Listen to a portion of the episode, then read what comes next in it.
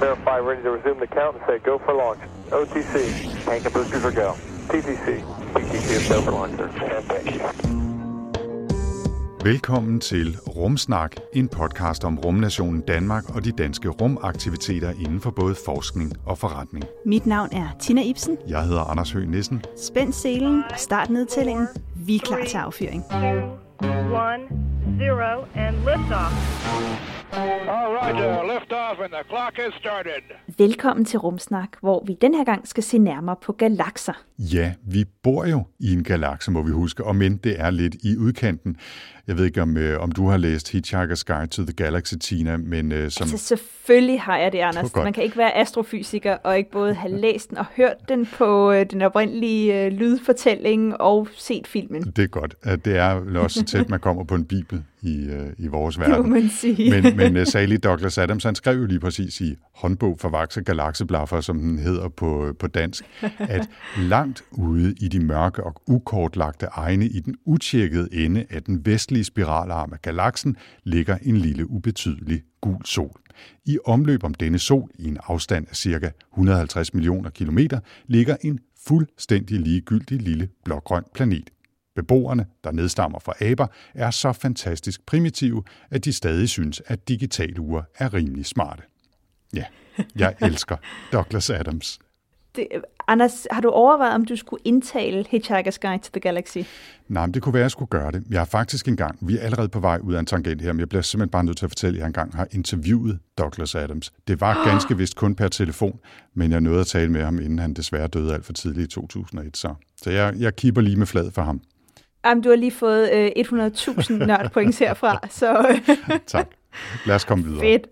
Ja, men øh, nu er det jo noget tid siden, at Douglas, Douglas Adams han skrev Hitchhiker's Guide to the Galaxy, men faktisk er det ikke helt forkert, at i en kosmisk sammenhæng, så er hverken vi, altså jorden eller solsystemet, af nogen voldsom stor betydning. Faktisk så øh, er det rigtigt, at vi ligger sådan cirka halvvejs ude i en af Mælkevejens spiralarme. Og om der er liv i universet, ja, det, det tænker jeg, vi tager i et andet afsnit. Ja, det kan jo være, at, det, at vi er de eneste sted, der er det. Og så betyder vi jo noget, selvom vi ligger altså lidt i udkanten. Men, men lad os tage den snak om liv i universet en anden god gang, og lad os i stedet komme i gang med den her episode, som altså handler om galakser. Ja, og når vi taler om galakser, jamen øh, så en galakse, det er sådan en samling af milliarder af stjerner, en store mængder af støv og gas og rigtig meget andet. Så det er sådan en eller anden form for en stjerneby, kan man også kalde det. Og det er sådan, at øh, selv øh, når vi kigger på de her galakser, som er enormt store i sig selv, så er det faktisk sådan, at universet er så stort, at de her galakser også er en del af nogle større strukturer. Og de største af de her strukturer galakser, dem kalder vi for galaksehobe, og det er de største strukturer, man kender til faktisk i hele universet. Det er en lille smule svært at få viklet hjernen omkring, synes jeg. Altså, øh, at noget, der er så stort, også er organiseret i noget, der er endnu større. Men hvis vi skal snævre fokus bare en lille smule ind, så skal vi også i dag se nærmere på galaksernes centre. Vi har talt med phd studerende ved Hull University, der hedder Mikkel Theis Christensen, der forsker i galakser nærmere bestemt det, man kalder for aktive galaksekerner. Og det skal vi selvfølgelig høre meget mere om lige om lidt. Vi skal også have et par aktuelle nyheder, og selvfølgelig en lille smule baggrund om galakser, og det er alt sammen lige her i Rumsnak. Jeg hedder Tina Ibsen. Og jeg hedder Anders Høgh Nissen. Velkommen til. Three, two, one, zero, and liftoff. Inden vi kaster os over galakserne, så tager vi altså lige et par korte nyheder fra Rumland, og vi kan tage dem på skift, og Tina, du får lov til at lægge ud. Yes, jeg har fundet en nyhed fra NASA, øh, og det handler om deres Galileo-mission, hvor at der er nye billeder, der netop er blevet offentliggjort. Og Galileo-missionen, det var en, en gammel øh, rumsonde, der blev sendt til Jupiter. Og det den blandt andet også gjorde, det var, at den tog nogle billeder af Jupiters måne Europa. Og selvom det var i 2003, at Galileo-missionen sluttede, så har man været tilbage i arkiverne og kigge igen på nogle af de her gamle data øh, og billeder af Europa. Og det har man gjort, fordi at man er i gang med nu fra NASA's side af at planlægge en ny mission, der ikke skal kun til Jupiter, men den skal faktisk til Europa og undersøge den måne i sådan større detalje. Og, øh, og den er rigtig, rigtig spændende, øh, Europa som måne, fordi at øh, man mener, at, øh, at ned under det her store lag is, der fuldstændig dækker overfladen, som har sådan en mærkelig sjov øh, struktur, og vi skal nok lægge et billede ud i, øh, i show notes, så man kan se lidt nærmere på dem så mener man faktisk, at der er et flydende hav af vand nedunder. Og det er et af de bedste bud på et sted i vores solsystem, hvor der kunne være liv uden for jorden. Og derfor så i midten af 2020'erne, der skal en mission, der hedder Europa Clipper, øh, sendes afsted øh, til Europa. Så det var min første nyhed. Men øh, hvad har du med, Anders? Jeg har øh, to nyheder med fra krydsfeltet mellem offentlige rumorganisationer og så den private øh, rumindustri. Og vi begynder med den launch, som efter planen skal finde sted her den 27. maj midt i coronakrisen og alting. I talende stund, der er det den 5. maj for os to, Tina, øh, så der er kun knap tre uger til de to astronauter, Robert Benken og Douglas Hurley, skal fyres af med en Falcon-raket fra SpaceX, og jo ikke mindst den splinter nye Crew Dragon-kapsel, der også kommer fra SpaceX. Og det bliver første gang, hvis ellers øh, affyringen går som, som planlagt, så bliver det første gang i ni år, at to amerikanske astronauter skal sendes afsted med udstyr bygget i USA kapslen, og astronauterne de skal op til den internationale rumstation. Der skal de være mellem 1 og 4 måneder. Det er sådan et rimeligt stort spænd, men det afhænger lidt af, hvornår den næste Crew Dragon øh, bliver klar, øh, så, så de kan fyre øh, en, en kapsel afsted mere derop og, og få skiftet ud osv. NASA opfordrer jo til, at man følger affyringen den 27. maj hjemmefra og ikke møder op ved Kennedy Space Center i disse coronatider. Tina, har du en historie mere? Ja, udover det sådan er ret fedt at tænke på, at øh, amerikanerne igen kan sende noget op fra, øh, fra amerikansk grund. Det, det glæder jeg mig til at følge med i og se, om, om der sker noget nyt. Men øh, jeg har været øh, inde hos øh, den, det europæiske sydobservatorium, eller ESO, og kigget på, på, hvad de havde af nyt. Og øh, de har brugt deres Very Large Telescope til at kigge ind i Mælkevejens centrum, altså vores galaksecentrum. Øhm, og der har man observeret de her stjerner, der ligger helt inde i centrum af vores galakse, og særligt deres bevægelse. Og grund til, at de her stjerners bevægelse er rigtig interessant, det er fordi, de kredser omkring Mælkevejens centrale sorte hul, den der hedder Sagittarius A. Og man har studeret de her stjerners bevægelser i, øh, i mere end 27 år, blandt andet med Very Large Telescope, og der har man kortlagt deres baner meget præcis. Og så kan man sige, ja, hvad så, om de her øh, stjerner bevæger sig i en øh, ellipse, eller hvor hurtigt de bevæger sig. Men det er faktisk rigtig interessant, fordi vi kan ikke se det sorte hul inde i centrum af Mælkevejen. Så ved at studere de her stjerner, der kan man blive klogere på forskellige aspekter af det sorte hul. Øh, blandt andet også, øh, hvor tungt det er, og om det har spinden og sådan nogle ting. Så, øh, så der, er nogle, der er en ret fed øh, nyhed fra, fra ESO, som vi selvfølgelig også øh, linker til derude, hvor man kan, kan simpelthen følge en animation af, af stjernernes bevægelse. Det er meget sjovt at se, hvordan de bevæger sig meget hurtigere, når de kommer tæt på det sorte hul, langsommere, når de kommer længere væk. Men det var min sidste nyhed. Øhm, hvad med dig, Anders? Jeg øh, har som lovet lige en nyhed mere fra det her krydsfelt mellem NASA og den private rumindustri, fordi NASA de har nemlig også givet tre private virksomheder tid og penge til at arbejde videre på tre månelandingsmoduler, der skal være en del af de kommende månemissioner, måske allerede fra 2024. NASA ser det ud til, har nemlig justeret lidt på deres måneplaner, og i stedet for den her Gateway, den her mellemstation, der skulle være i omløb om månen og fungere som en slags øh, landingsplads, så er ideen nu igen at sende landingsmoduler direkte fra jorden til månen, så vidt jeg kan følge. Men, men planerne, synes jeg, ændrer sig hele tiden. Og lige nu ser det også ud som om, det skal, øh, skal ske i 2024, men det sørger mig også lige om lidt, synes jeg. Så lad os se, hvad der sker. Men, men i hvert fald, så øh, har NASA givet samlagt en lille milliard dollars forløbigt til tre rumfirmaer, som har fremvist deres forløbige planer for, for de her månelandingsfartøjer, og som nu får noget tid og nogle penge altså til at udvikle videre på dem. Og de tre firmaer er SpaceX, Jeff Bezos Blue Origin, og så et firma, der hedder Dynetics, som jeg faktisk ikke rigtig havde hørt noget om tidligere. Men de har altså alle tre fremvist tre ret forskellige landingsmoduler. SpaceX's hedder Starship, Blue Origins hedder Integrated Lander Vehicle, og Dynetics hedder Human Landing System, så man kan godt høre, hvem der allerede har været ude at bruge flest penge på PR. Starship er nok det sejeste af, af de navne der, ikke?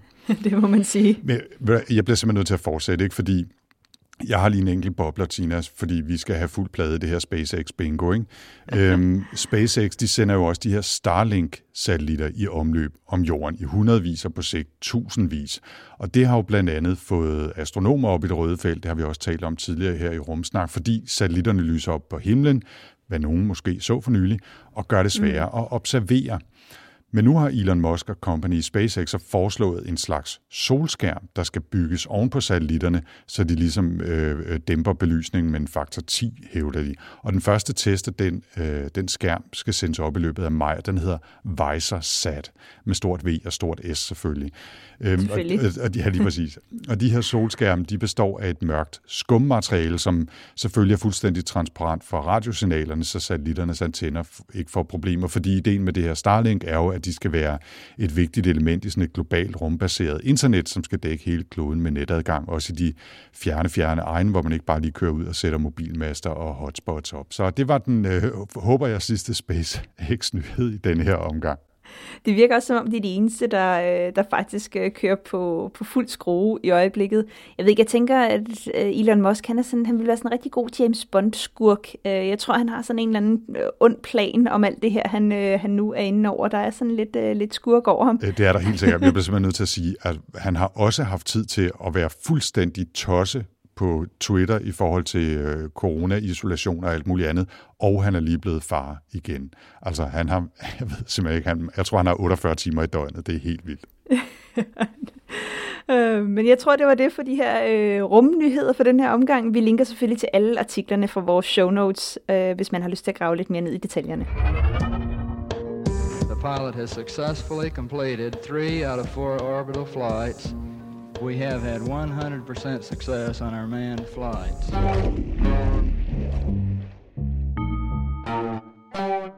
Nu øh, nævnte vi lige galaksernes smule i sidste episode om mørk stof, og jeg glæder mig til at snakke lidt mere om det i den her uge. Men Anders, har du egentlig nogensinde set Mælkevejen? Ja, men det er et stykke tid siden, må jeg indrømme, fordi øh, nu har jeg jo de sidste mange, mange år boet i store byer, og jeg synes faktisk, det er svært at finde mørke nok til sådan for alvor at kunne få den der fornemmelse af at, at se båndet af stjerner hen over himlen. Så, så den sidste sådan oplevelse, jeg for alvor kan huske, hvor jeg så Mælkevejen, det er helt tilbage til, da jeg var måske 11-12 år eller sådan noget, og boede i, i hvert fald i en lille by, og der var meget mørkt øh, derude, halvvejs ude på landet, og, øh, og, og hvor jeg kiggede op på himlen og så de her tusinder og tusinder af stjerner. Ikke? Så, så det, det er længe siden, fordi det er lidt svært herinde i byen. Ja, så tror jeg også, at et af problemerne er, når man endelig tager ud fra byen, så er det ofte på sommerferie, mm. hvor vi har det lyse nætter, og så er der altså ikke noget Mælkevej at se. Men, øh, men Mælkevejen er jo vores egen galakse, øh, og et lille fun fact, så ordet galakse, eller galaxias fra oldgræsk, det betyder faktisk mælket eller mælk. Øh, og det kommer, der kommer navnet en galakse, fordi simpelthen, at øh, en myte sagde, at Mælkevejen, det her hvide bånd, der strækker sig over himlen, det var sådan et spor af mælk, der kom. Og når vi kigger på det her hvide bånd, jamen, så er det faktisk bare, som du også sagde, rigtig mange stjerner, som vi ikke kan skille fra hinanden. Men hvis man kommer ud på landet mørkt om et øh, halvt års øh, tid igen, jamen så kan det faktisk betale sig at prøve at kigge op med en kikkert, øh, bare sådan en fuglekikkert op på, på Mælkevejen, så kan man faktisk se, at det er sådan nogle små stjerner. Mm. Men det er sådan herop, øh, hvor vi er, der er Mælkevejen ikke særlig fed. Altså hvis vi skal kigge på nattehimlen, så skal vi syd for ekvator. Fordi det er sådan, at som sagt, vi ligger cirka halvvejs ude i, i en her spiralarm i Mælkevejen. Så Mælkevejen er sådan en spiralgalakse. Det er sådan et, en flad struktur. Og når vi kigger op på himlen her fra den nordlige halvkugle, så kigger vi ud af, væk fra centrum af galaksen. Hvor hvis man tager syd for ekvator, så kigger man ind mod centrum af galaksen. Og der kan man faktisk også se, at det er ikke bare sådan et hvidt bånd af stjerner, som Mælkevejen udgør, men der er også sådan nogle mørke områder øh, op på himlen. Og det er på grund af alt det her støv og gas, som er i Mælkevejen. Så hvis man virkelig vil se den, så er det altså, når vi engang må rejse igen, syd for ekvator, ud hvor det er mørkt, øh, og gerne om vinteren, syd for ekvator selvfølgelig, som sommeren her, øh, her nordfor, og så gå op og kigge på Mælkevejen. Det er super, super fedt. Ja, det bliver vi nødt til at gøre en dag, hvor, hvor vi må tage afsted igen. Men nu kan man jo faktisk ud over Mælkevejen også se andre galakser på himlen, fordi øh, vi bor ikke i den eneste galakse her i universet, og tæt ved stjernebilledet Cassiopeia, der kan man se vores nærmeste nabogalakse, Andromeda-galaksen, som er det fjerneste objekt, som kan ses med det blotte øje. Den kan dog godt være lidt svær at se, og det er helt umuligt, hvis det ikke er meget mørkt der, hvor man er. Hvis man så er syd for ekvator, som, øh, som vi absolut skal have planer om, kan jeg høre, Ja, så kan, vi. man også, så kan man også se de to små galakser, øh, som kaldes de magellanske skyer, som kredser om Mælkevejen. Og nu kan jeg lige øh, smide lidt bonusinfo ind her. Altså, Andromeda-galaksen er som sagt den nærmeste galakse på Mælkevejen, og den ligger omkring 2,3 millioner lysår væk, så det er altså ikke, det er ikke lige om hjørnet. Øhm, og nu nævnte jeg også, øh, hvis vi bliver her i Mælkevejen, at jorden og solsystemet ligger lidt ude på Lars Tønskeds mark i en spiralarm, ikke? Sådan som Douglas Adams fortalte før. Og mere præcis, så ligger solen cirka 26.000 lysår fra centrum af Mælkevejen, så det er jo immer væk også en, en, øh, en distance, ikke? Bestemt. Og så kan jeg lige smide ind også, at man jo ikke ved, hvor mange galakser der findes i universet, men at man skyder på flere hundrede milliarder galakser, og de har jo så altså hver især milliarder af stjerner. Og hvis man så tænker tilbage på vores seneste episode af Mørk Stof, hvor vi fik at vide, at alle de milliarder og atter milliarder af stjerner stadig kun udgør ca. 15% af universets samlede masse, så er det altså lige før hjernen eksploderer. Ja, det gør den øh, dagligt, når man arbejder med universet. Ja. Men, øh, men hvis vi skal sådan prøve øh, at, at tale lidt om, om historien bag galakser, så er det faktisk kun 100 år siden, at vi fandt ud af, at vores univers er større end Mælkevejen. Så man kan sige, vores, øh, vores verden er ekspanderet noget de seneste 100 år. Og, øh, og en af dem, som er allermest kendt for sine observationer af galakser, det er Edwin Hubble, som i 1920'erne studerede de her galakser. Og han ledte efter en særlig type stjerne, der hedder en variabel stjerne. Og det er sådan, at de her variable stjerner, de lyser altid på samme måde. Så det vil sige, at øh, når de lyser på samme måde, så kan man måle, om de er tæt på eller langt væk. Man kan simpelthen måle deres afstand meget præcis. Og med det her øh, værktøj, kan man sige, jamen, så kunne Hubble gå ind og, øh, og se, hvor langt galakserne lå væk. Og det, at øh, han så, det var galakserne, øh, som man før havde kaldt for spiral nebula. Altså man troede, det var en form for stjernetog, der bare lå inde i Mælkevejen. De lå faktisk så langt væk, at de ikke kunne være en del af vores egen galakse. De måtte ligge længere ude. Og samtidig så kunne han også se, at de faktisk bevægede sig væk fra os. Men øh, jeg tænker, at den historie tager vi også en anden gang om universets udvidelse og, øh, og galaksernes bevægelse. Ja, der er masser af kasse over. Præcis. Universet er meget, meget stort. men, øh, men hvis vi bliver ved Hubble, jamen så på grund af den her opdagelse, han lavede, og trækker vi en tråd op til i dag, jamen så er måske det fedeste teleskop, som vi også øh, har haft talt lidt om, Hubble-teleskopet, øh, opkaldt efter Edwin Hubble. Og det er jo omkring 30 år siden, at det blev opsendt. Og øh, et af de vildeste billeder, som jeg synes Hubble-teleskopet har taget, det er det, der kaldes for Hubble Deep Field. Fordi det viser os virkelig, hvor stort universet er, hvor mange galakser der er. Så, så en fortælling bag Hubble Deep Field og efterfølgende Hubble Extremely Deep Field, det er, at man tog det her øh, rumteleskop, så pegede man det op på et sted på himlen, hvor at der ikke var noget. Så der ingen stjerner, ingen stjernetog, man mente ikke, der var noget i den retning. Og så åbnede man op og samlede lys og, øh, og det gjorde man så først noget tid, og så efterfølgende mere og mere og mere tid. Og grunden til, at man så øh, åbnede op og samlede lys, det var for, at man kunne få noget af det her svagere lys, altså lys, der kommer længere væk. Og da man gjorde det, så fik man de her Hubble Deep Field billeder tilbage. Og det man kan se, det er der, hvor der ikke var noget på himlen, der vrimler det med galakser. Uanset hvilken retning man kigger ud, så er der bare galakser på galakser på galakser. Og når man ser de her billeder, så op, altså finder man virkelig ud af, hvor mange galakser der er i vores univers. Det er et af de fedeste billeder. Ja. Jeg så kommer også lige til at sidde og kigge på det. Jeg var lige ved at miste tråden her, og, øh, men må hellere komme tilbage til manus, fordi vi skal også videre, øh, Tina. Det har været mm. øh, en, en god introduktion til galakser her, synes jeg, men det er ikke bare i gåsøjne os, der skal sidde og snakke. Vi har nemlig også via en øh, forbindelse og det store internet fået taget sådan en snak med phd studerende Mikkel Theis Christensen, der for tiden befinder sig på Hull University, hvor han blandt andet studerer såkaldte aktive galaksekerner, og lad os høre, hvad han fortalte.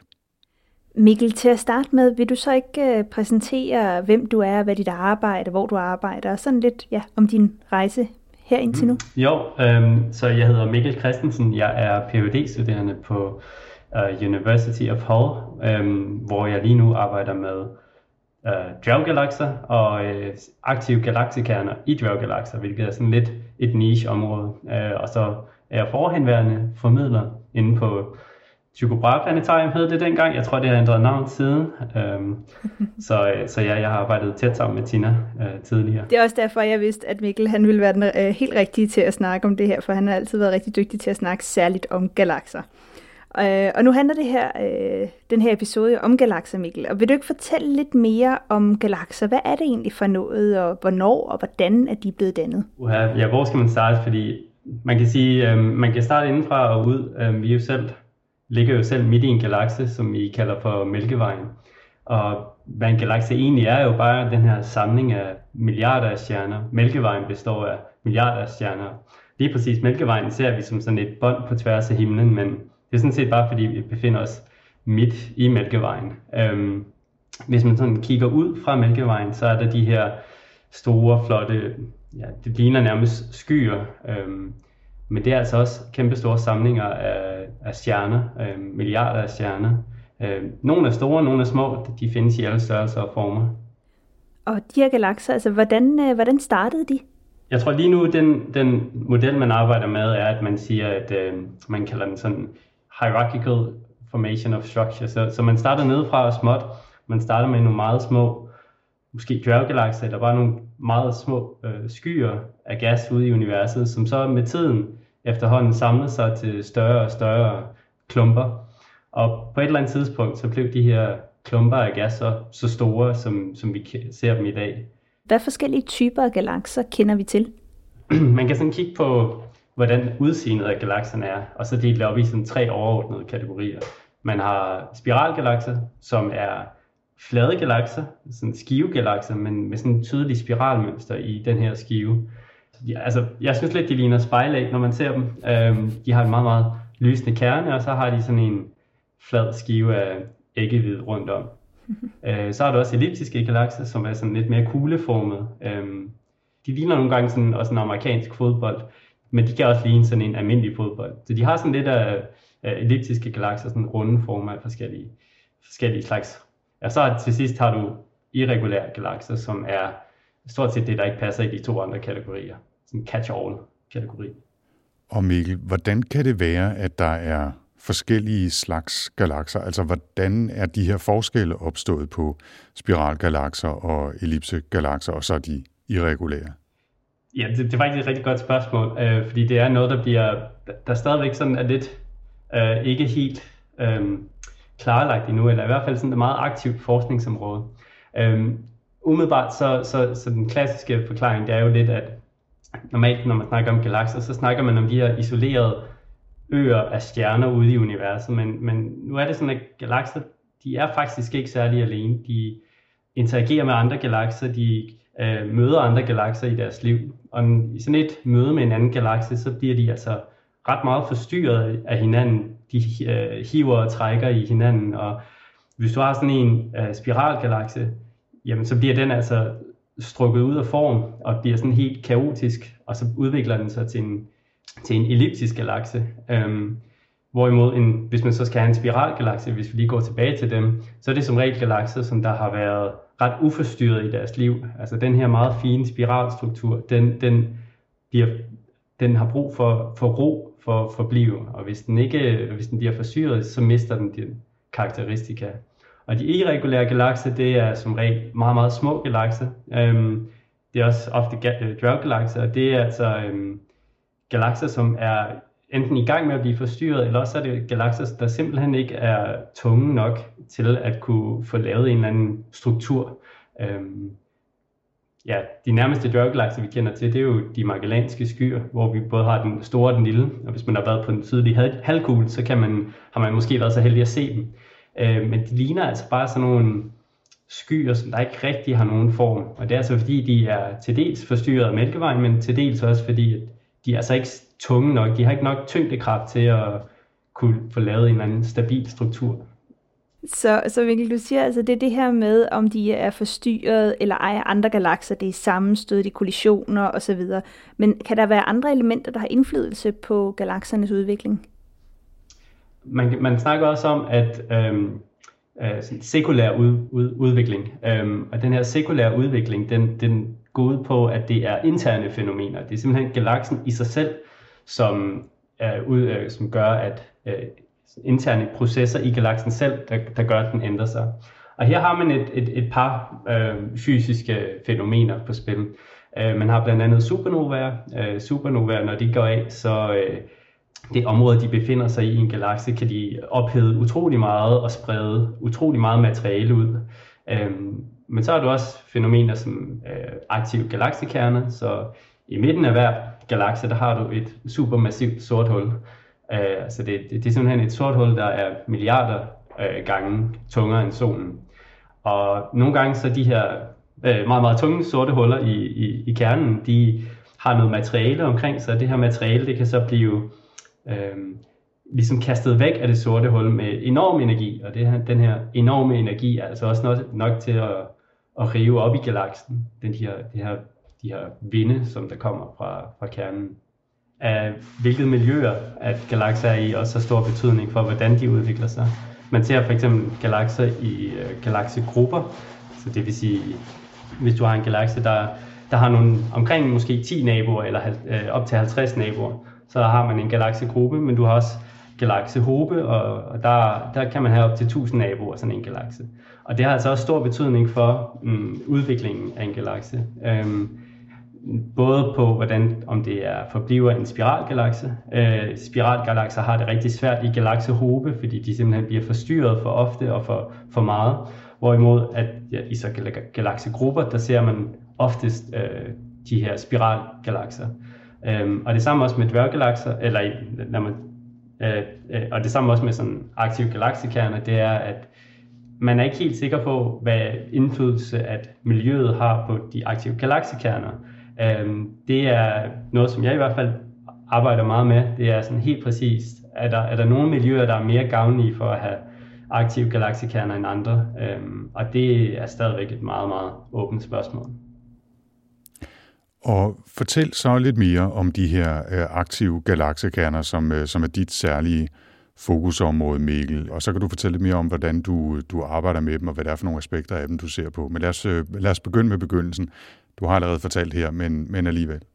Ja, så, så man fandt jo ud af, at i kernen, eller i, i midten af hver galakse, der er der et, et supermassivt sort hul, eller i hvert fald, hvis du har en tung nok galakse. Øhm, og det her supermassiv sorte hul, øhm, det har, altså hele strukturen er, nu skal man forestille sig, det her det er noget, som der er på størrelse med øh, solsystemet. Så, så det, og det er i midten af hver galakse. Solsystemet fylder ikke særlig meget i en hel galakse. Så det her det er noget, der foregår på meget, meget øh, lille område. Men i det her meget lille område, der har du øh, det sorte hul i midten, og så skal man forestille sig, at der er sådan en skive rundt om, øh, og det her, den her skive er materiale, som ligger og øh, kredser rundt om det sorte hul. Måske har man set, øh, Øh, hvis der er nogen, der har set Interstellar, så øh, er det jo det er lidt sådan, som det ser ud, Øhm, at du har den her skive af materiale, som lyser utrolig kraftigt. Øhm, den her skive, så hvis man går lidt længere væk, så ligger der sådan en endnu større, øhm, det ligner nærmest sådan en, øh, man kalder det for torus, som det ligner sådan en donut, der ligger og, rundt om. Og den her donut, den her torus, den ligger og, øhm, egentlig ikke lyser særlig kraftigt, den ligger mest og forstyrrer for, for udsigten til det, til det sorte hul. Og med tiden så leverer den her torus altså også, i hvert fald tænker man, at, at den leverer en masse materiale til den her indre, indre skive, øh, akkretionsskiven. Øhm, og den, øh, og så derudover så har du også en masse små skyer af gas, der ligger også og kredser rundt, som der giver anledning til forskellige øh, lysemission. Altså så simpelthen, man kan se, hvilket materiale der også ligger og kredser rundt om den her stjerne, hvilket grundstof, øh, om det her, omkring det her sorte hul. Øhm, ja, så har man som regel også det her sorte hul, når det, når det har materiale, der ligger og falder ned på. Det skal, øh, det skal af med noget energi, og en måde, den kommer af med det her energi, det er altså også ved at sende øh, en masse materiale ud fra polerne af det sorte hul. Så man ser det som sådan nogle jets, der skyder ud fra, fra det massive sorte hul. Hvad er det for dig, som gør, at det her er så interessant, at du vil fokusere på det? Altså, hvad er det for nogle resultater, hvad er det for nogle aspekter af, af de aktive galaksekerner, som gør, at du synes, det er særlig interessant? Er det fordi, de har speciel indflydelse på galaksernes udvikling, eller øh, kan sige noget om vores fremtid, eller hvad er det, der interesserer dig her? Altså, der er, der er rigtig mange aspekter, synes jeg faktisk. Øhm, for det første, så er det nogle af de øh, kraftigste objekter, vi kender til i universet. Øhm, nogle af de allerfjerneste objekter, vi kender til, det er øhm, Quasar, det, quasar det er en undergruppe, eller en undergruppe af de her aktive galaksekerner, en særlig aktiv undergruppe, og det er simpelthen, de er så kraftige, de nærmest kan ses på tværs af universet. Men der er også det rent udviklingsmæssige i forhold til galakser, fordi vi kan se, hvordan galakser er i dag, men vi er faktisk ikke helt sikre på, hvordan de er blevet til det, de er i dag. Altså hvilken, hvilken udvikling har de været igennem? Øhm, og hvordan kommer man egentlig frem til galakser, som de er i dag. Og der øh, er man sådan lidt usikker på, jamen, hvilken rolle har de her supermassive sorte huller i kernerne, øh, i kernerne af, øh, galakserne? Har de en meget aktiv rolle på udviklingen af galakser, eller er de sådan lidt mere mm, bare tilskuere? Øh, de udvikler, sammen, øh, udvikler sig sammen med galaksen, men har egentlig ikke rigtig nogen indflydelse på, hvordan galaksen udvikler sig. Og det er egentlig et åbent spørgsmål, som er meget øh, diskuteret i øjeblikket. Øh, det er ikke noget, som der er nogen, nogen der, øh, undersøgelser, som viser, ja, det, de har en meget stor rolle for galaksernes udvikling, men omvendt så er der også nogle undersøgelser, der viser, at de betyder forsvindende lidt for, hvordan galakser ser ud i dag. Og det faktum, at, at alle galakser til sydenladerne har sådan et sort hul, så er det jo en rimelig central rolle at forstå, altså en rimelig central del, hvis de spiller en stor rolle, så det er jo ret vigtigt at forstå, øh, hvad er det egentlig, de gør, fordi det til synligheden er noget, som i så fald vil påvirke alle galakser. Så det er i hvert fald sådan de overordnede ting, jeg synes, er der gør dem meget interessante. Og lige et, et opklarende spørgsmål. Øhm, hvornår siger man, at det er en galakse med en aktiv galaksekerne? Det er, så vidt jeg forstår, ikke alle galakser, der har det. Men er det et spektrum, eller har I ligesom trukket en streg og sagt, hvilke aspekter er det, er det præcis I ser på og kalder det? Nu er det en AGN, som det hedder på, mm-hmm. på fint. Det er faktisk et rigtig godt spørgsmål, fordi det er der heller ikke rigtig nogen sådan konsensus om. Øhm, generelt så, øh, hvis du har det her sorte hul, øh, Mælkevejen har et supermassivt sort hul i kernen, Øh, det er omkring øh, 4 millioner gange af, hvad solen vejer. Øh, solen vejer. Øh, men det er ikke aktivt. Der er ikke noget materiale, der ligger og falder ned på det. Og det her materiale, når det ligger og falder ned på, det er det, som der ligesom giver anledning til, at en masse lys bliver udsendt. Øh, men lige nu, så, så er der ikke noget materiale omkring Mælkevejens sorte hul, så, så Mælkevejen er ikke en aktiv galakse på den måde. Øhm, så kan man så snakke om, hvad, hvad, hvor, hvor lysende skal det her sorte hul være? Eller i hvert fald materialet omkring, hvor lysende skal det være, før man kan kalde det en aktiv galakse. Og det, det er sådan lidt forskelligt, afhængig af, hvordan man ser på det, fordi øhm, overordnet set, så kommer det an på, hvilket, øhm, hvilket bølgelængdeområde man kigger på. Om man kigger på optisk stråling, eller om man kigger på radiostråling, eller om man kigger på røntgenstråling. De har alle, de har, der er sådan forskellige kriterier for, øh, hvornår det er en aktiv galakse. For eksempel øh, røntgenstråling, der er det mere eller mindre, der skal bare være røntgenstråling over en, en vis intensitet, altså det skal være kraftigt over en eller anden vis grænse, og hvis det er det, så kalder vi det for en aktiv galakse. Så det er egentlig ikke sådan et øh, klart enten eller spørgsmål. Det er lidt, som du siger, Anders, et spektrum. Øhm, og det samme også med optisk stråling. Det er sådan lidt, øh, nu vælger vi at lægge vores cut her, og hvis du er under det cut, så er du en almindelig galakse, og hvis du er over det, så er du en aktiv galakse. Jeg indsparker bare lige her parentetisk, øh, Mikkel, at nu har du allerede to gange sagt, at, øh, at det var et godt spørgsmål, jeg havde stillet på den der måde, at okay, det, det er totalt spørgehjørnagtigt. Ikke? Jeg skyder bare løs til højre og venstre, og, øh, og det er ikke altid, man lige har et klart svar for det. det så øh, respekt, respekt for at takle det øh, med så stort overskud, som du gør, og, og så må Tina hellere spørge om noget. Men hvis jeg lige må indskyde, Anders, ja, så, det, så også fordi du rammer ned, midt ned i noget, som jeg har, øh, jeg har lige indsendt et, øh, øh, en artikel omkring det her, så det er sådan lidt, det, er meget frisk for mig lige nu. så ja, jeg sætter pris på de spørgsmål. Det er godt. Mikkel, hvad handlede den artikel så om? Den handlede om, øhm, om dværggalakser med aktive galaksekerner. Øhm, og det er sådan lidt et, øh, hvad skal man sige, udforsket område øh, af et par årsager. Øh, det ene er, det er, at at dværggalakser er rigtig svære at observere. Det er først nu, man har en, en masse af de her surveys, eller de her undersøgelser, hvor du har en masse galakser, som der er ved at blive dybe nok til at inkludere dværggalakser også.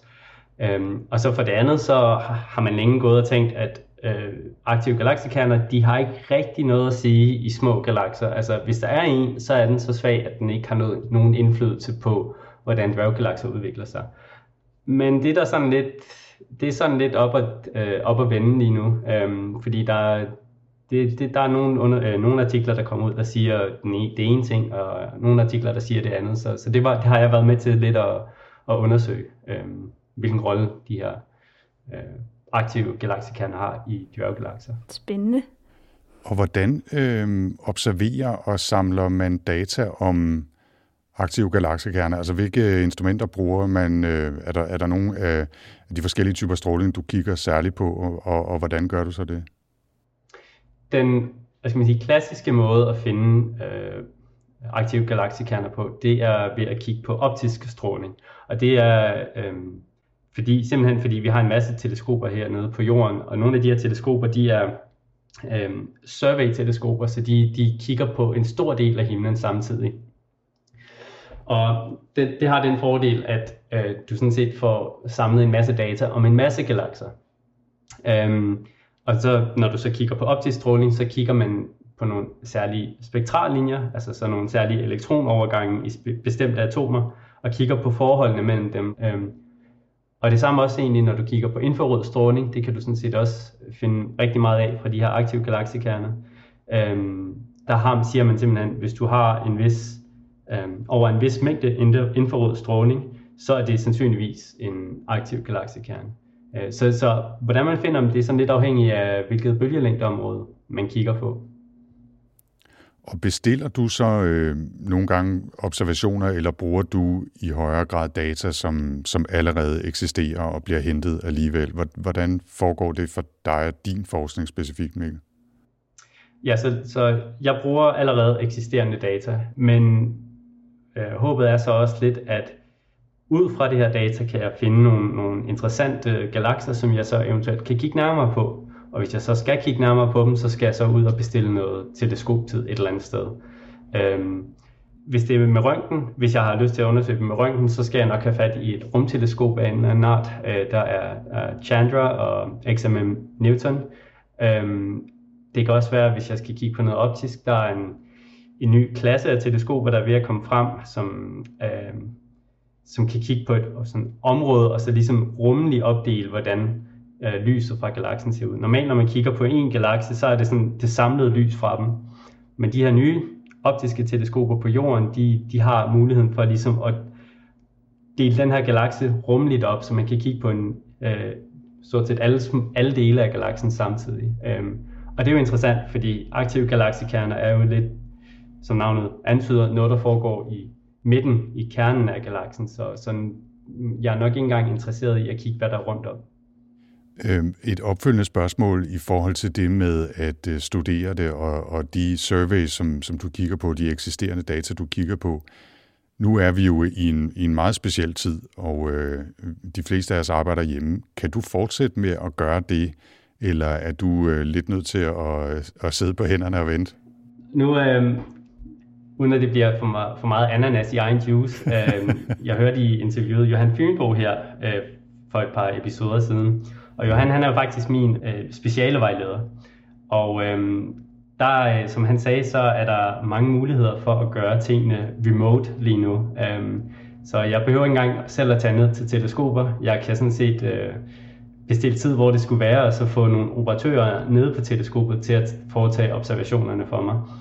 Øh, og det er nok også sådan, det kommer til at forløbe fremad. Øh, der er muligvis nogle teleskoper, jeg, jeg kommer til at være lidt mere involveret i, øh, og der kan det godt være, at jeg bliver nødt til at tage, tage derhen for sådan, selv lige at være on-site og, og være med til at tage de første observationer, men det er ikke nødvendigt for mig at være der, så, så det påvirker mig heldigvis ikke særlig meget på den måde. Mikkel, øh, nu er vi egentlig færdige med det regulære interview, men jeg har altså lige en, en bonus-ting, fordi jeg kom til at, at sidde og se en video, hvor du fortæller om galakses sammenstød.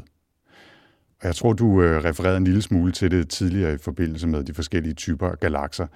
Men øh, så vidt jeg forstår, så er vi på kollisionskurs med en anden galakse. Kan du ikke lige øh, sådan afslutningsvis fortælle lidt om det, og så kan man jo beslutte med sig selv, hvor nervøs man har tænkt sig at sidde og være over det? Jo, det, det er rigtigt. Øh, vi er jo på kollisionskurs med vores øh, nærmeste store nabo, øh, Andromeda-galaksen. Øhm, og uh, nu kan jeg ikke huske, hvad tidshorisonten er. Jeg mener, det er nogle milliarder år. Det kan du måske huske, Tina. 4 milliarder år, Så tror jeg. ja, det, det, det er langt ude i fremtiden. Øhm, og, og det kan godt være, at man, nogle gange har man set billeder fra Hubble for eksempel, at de her sammenstød, de, de ser ret så voldsomme ud med galakser, der bliver flået i tu og fuldstændig øh, er ikke til at kende længere. Men øh, nu er det sådan, at afstanden mellem de forskellige stjerner i en galakse er jo simpelthen så, så store, at der er ikke to stjerner, eller endda to stjernesystemer, som kommer til at støde ind i hinanden direkte. Øh, så i forhold til, til sikkerheden her på jorden, der er der ikke noget, vi skal frygte. Øh, men i forhold til den, det emne, vi har snakket om her, så er sådan nogle galaksesammenstød faktisk med til at mm, få drevet en masse gas ind til kernen af, den her, af de her galakser. Øhm, og så når man ser sådan nogle sammenstød, så det man ofte også ser, det er, at der kommer en, en episode med en aktiv galaksekerne. Det er der, hvor man ser dem øh, rigtig ofte, at de kan komme til at blive tændt. Så, så det kunne være spændende. Men det er måske ikke så rart at have en aktiv galaksekerne i baghaven. Og det fortalte altså her Mikkel Theis Christensen fra Hull University. Okay, it's a nice ride up to now. Og med det er Rumsnak landet for denne gang. Ja, vi er så småt begyndt at nærme os afslutningen af denne sæson 2, men vi har stadig et par episoder mere til jer. En rigtig episode, kan man sige, kommer ud om 14 dage, og så om alt går vel, så øh, har vi skumle planer om en lille bonus special i begyndelsen af juni. Ja, og hvad den bonus går ud på, det fortæller vi altså ikke nu. Hvis man ellers vil vide mere om Rumsnak, så kan man finde os på Facebook, hvor Rumsnak har sin egen side, og husk også at tjekke show notes til podcasten, hvor vi linker til meget mere information om dagens emner. Ja, hvis man har spørgsmål eller kommentarer, så kan man skrive til os på Facebook-siden, men man kan også skrive til os på Twitter med hashtagget rumsnak, og man kan skrive direkte til mig. Jeg findes på at tina Ibsen. Og jeg hedder Anders Stade 4ND3RS på Twitter. Ja, vi tager altid meget gerne imod input og idéer, og særligt hvis du har idéer allerede nu til vores øh, forhåbentlig sæson 3, som vi kan komme i gang med. Og husk også, hvis du synes, det har været spændende at lytte til Rumsnak, så er du meget velkommen til at dele med familie, venner og andre rumnysgerrige. Og skulle du have lyst til at give os nogle stjerner i Apple Podcasts, så er vi også meget taknemmelige, og vi takker uanset hvilken rating du giver, fordi al feedback bliver modtaget med kysshånd. Rumsnak er sponsoreret af Thomas B. Tries Fond og Vi Knudsens Fond og bliver produceret af Potlab. Jeg hedder Tina Ibsen. Og jeg hedder Anders Høgh Nissen. Tak for denne gang.